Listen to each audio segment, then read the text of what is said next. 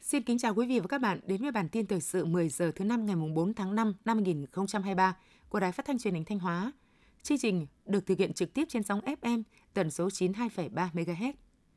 Hiện nay có 17 dự án đầu tư trực tiếp của Nhật Bản đang đầu tư có hiệu lực tại Thanh Hóa, tổng vốn đăng ký trên 12,5 tỷ đô la Mỹ, chiếm 86% tổng vốn đầu tư FDI toàn tỉnh, trên 140 dự án. Nhật Bản là nhà đầu tư nước ngoài có số vốn đầu tư trực tiếp lớn nhất tại Thanh Hóa. Số vốn mà Nhật Bản đã đăng ký lớn rất nhiều và Thanh Hóa với số vốn đăng ký trên là tỉnh đứng đầu cả nước.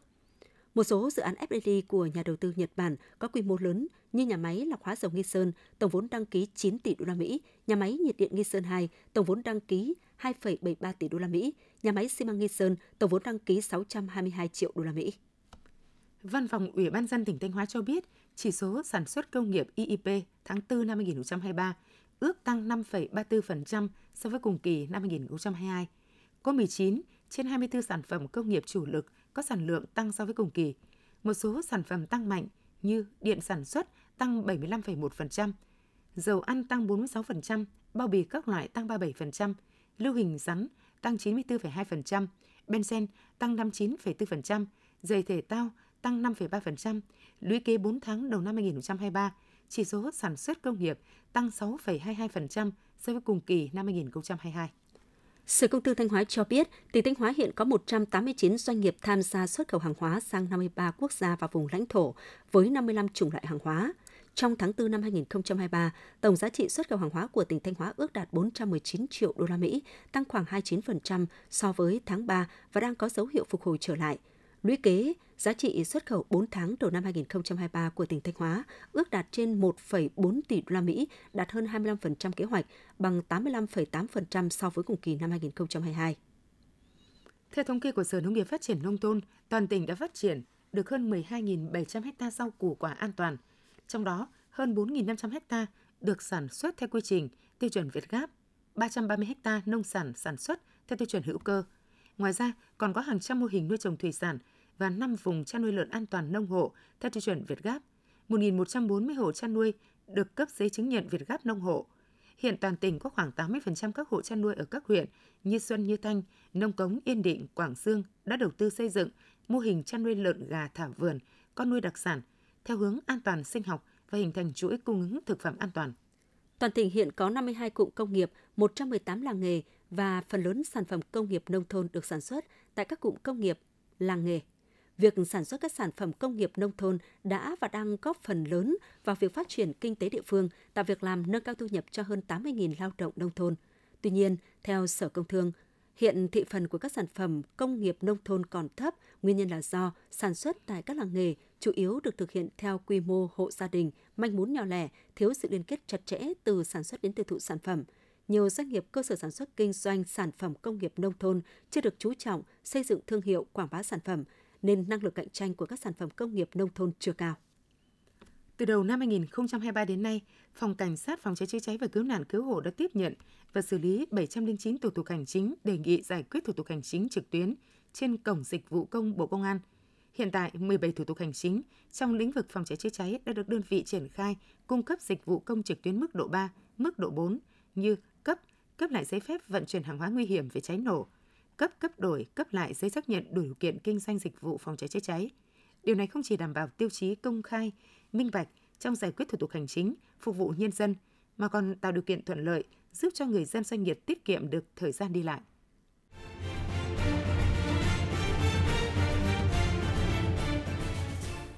Tiếp theo là phần tin trong nước, nhờ lời mời của Hoàng gia Liên hiệp Vương quốc Anh và Bắc Ireland – sáng mùng 4 tháng 5, Chủ tịch nước Võ Văn Thưởng dẫn đầu đoàn đại biểu Việt Nam đã rời Hà Nội lên đường sang tham dự lễ đăng quang của nhà vua Anh Charles III tại Vương quốc Anh. Chuyến công tác của Chủ tịch nước lần này là hoạt động đối ngoại cấp cao có ý nghĩa rất quan trọng, khẳng định vị thế và vai trò của nước ta ở khu vực và trên thế giới. Chuyến đi nhằm tiếp tục triển khai đường lối đối ngoại của Đại hội Đảng 13 về hội nhập quốc tế toàn diện, sâu rộng, và chỉ thị 25 của Ban Bí thư về đẩy mạnh và nâng tầm đối ngoại đa phương. Việc Chủ tịch nước tham dự lễ đăng quang của nhà vua Charles III thể hiện sự coi trọng của Việt Nam đối với Hoàng gia Anh và quan hệ đối tác chiến lược Việt Nam-Anh. Số liệu từ Tổng cục Thống kê vừa công bố chỉ số sản xuất công nghiệp IIP tháng 4 cho thấy ước tính tăng 3,6% so với tháng trước và tăng 0,5% so với cùng kỳ năm trước. Tuy nhiên, tính chung 4 tháng đầu năm 2023, IIP vẫn giảm 1,8% so với cùng kỳ năm trước, trong khi cùng kỳ tăng 7%. Nguyên nhân là do kinh tế thế giới phục hồi chậm, cộng thêm chính sách thắt chặt tiền tệ ở nhiều quốc gia, làm suy giảm nhu cầu tiêu dùng của các đối tác thương mại lớn. Điều này đã dẫn đến đơn hàng sản xuất giảm, kim ngạch xuất khẩu cũng giảm. Kết quả phân tích của công ty xử lý thanh toán Hàn Quốc Bisika công bố ngày 3 tháng 5 cho thấy du khách Việt Nam có mức chi tiêu bình quân đầu người cao nhất trong số du khách quốc tế ở Hàn Quốc với gần 200.000 won, tương đương với 150 đô la Mỹ cho một lần quẹt thẻ tín dụng. Bên cạnh đó, tùy theo mục đích tới Hàn Quốc mà xu hướng chi tiêu dùng của du khách Việt Nam cũng khác nhau. Theo phân tích của BBK, các địa điểm chi tiêu hàng đầu của khách du lịch Việt Nam trong 3 năm qua là cửa hàng miễn thuế, trung tâm thương mại, bệnh viện và mỹ phẩm. Theo thống kê sơ bộ, trong năm ngày nghỉ lễ, cảng hàng không quốc tế Nội Bài đã phục vụ an toàn tuyệt đối gần 2.700 lượt chuyến bay và hơn 422.000 lượt khách. So sánh cùng kỳ 2022 thì lượng chuyến bay và hành khách nội địa đạt mức tương đương, trong khi sản lượng chuyến bay quốc tế tăng 86% và hành khách quốc tế tăng 299%. Theo thống kê, trong kỳ nghỉ lễ 30 tháng 4 mùng 1 tháng 5, các điểm du lịch đón một lượng khách tăng cao, vượt xa kỳ vọng, điển hình phải kể đến các điểm du lịch tại thành phố Hồ Chí Minh, Thanh Hóa, Hà Nội, Khánh Hòa. Bội thu từ khách du lịch dịp này cao nhất lên tới hơn 3.000 tỷ đồng. Tại Thanh Hóa trong năm ngày nghỉ lễ 29 tháng 4 đến mùng 3 tháng 5, địa phương ước đón gần 1,2 triệu lượt khách, tăng trên 33% so với cùng kỳ năm 2022. Tổng thu từ du lịch đạt gần 3.000 tỷ đồng. Khách du lịch chủ yếu đến Sầm Sơn, 850.000 lượt, Nghi Sơn gần 80.000 lượt, Biển Hải Tiến Hoàng Hóa 77.000 lượt. Trong năm ngày nghỉ lễ vừa qua, các tỉnh thành miền Trung đã đón lượng hành khách kỷ lục. Đà Nẵng đón hơn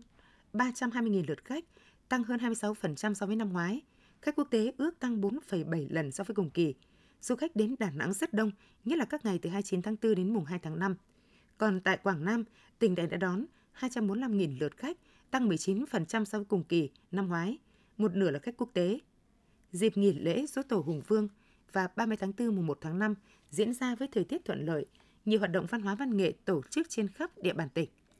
Với 800.000 xe chưa được kiểm định và 1,7 triệu phương tiện đến kỳ tháng 6 tới, Cục Đăng kiểm Việt Nam cần ít nhất 6 tháng mới giải quyết dứt điểm tình trạng ùn tắc. Cục Đăng kiểm Việt Nam cho biết, trong ngày 3 tháng 5 đã có hơn 30 trung tâm đăng kiểm mở cửa hoạt động, Lãnh đạo Cục Đăng kiểm cho biết, thực tế tình trạng ùn tắc đã và đang diễn ra tại 184 trung tâm ở 43 tỉnh, thành phố. Đặc biệt, Bắc Cạn và Hòa Bình, mỗi tỉnh chỉ có một trung tâm nhưng đều đang dừng hoạt động. Mặc dù có nhiều giải pháp, nhưng tình trạng ùn tắc vẫn diễn ra và có xu hướng gia tăng do năng lực hiện tại của các trung tâm không đáp ứng được. Thực hiện chỉ đạo của Thường trực Chính phủ, Bộ Công Thương vừa có văn bản đồng ý cho phép Tập đoàn Điện lực Việt Nam EVN điều chỉnh tăng giá bán lẻ điện ở mức tối đa 3% so với giá bán lẻ điện bình quân hiện hành. Thời điểm điều chỉnh giá điện là sau dịp nghỉ lễ 30 tháng 4 mùng 1 tháng 5. Theo Bộ Công Thương, việc thực hiện điều chỉnh giá bán lẻ điện bình quân năm 2023 cần tuân thủ theo quy định về cơ chế điều chỉnh mức giá bán lẻ điện bình quân.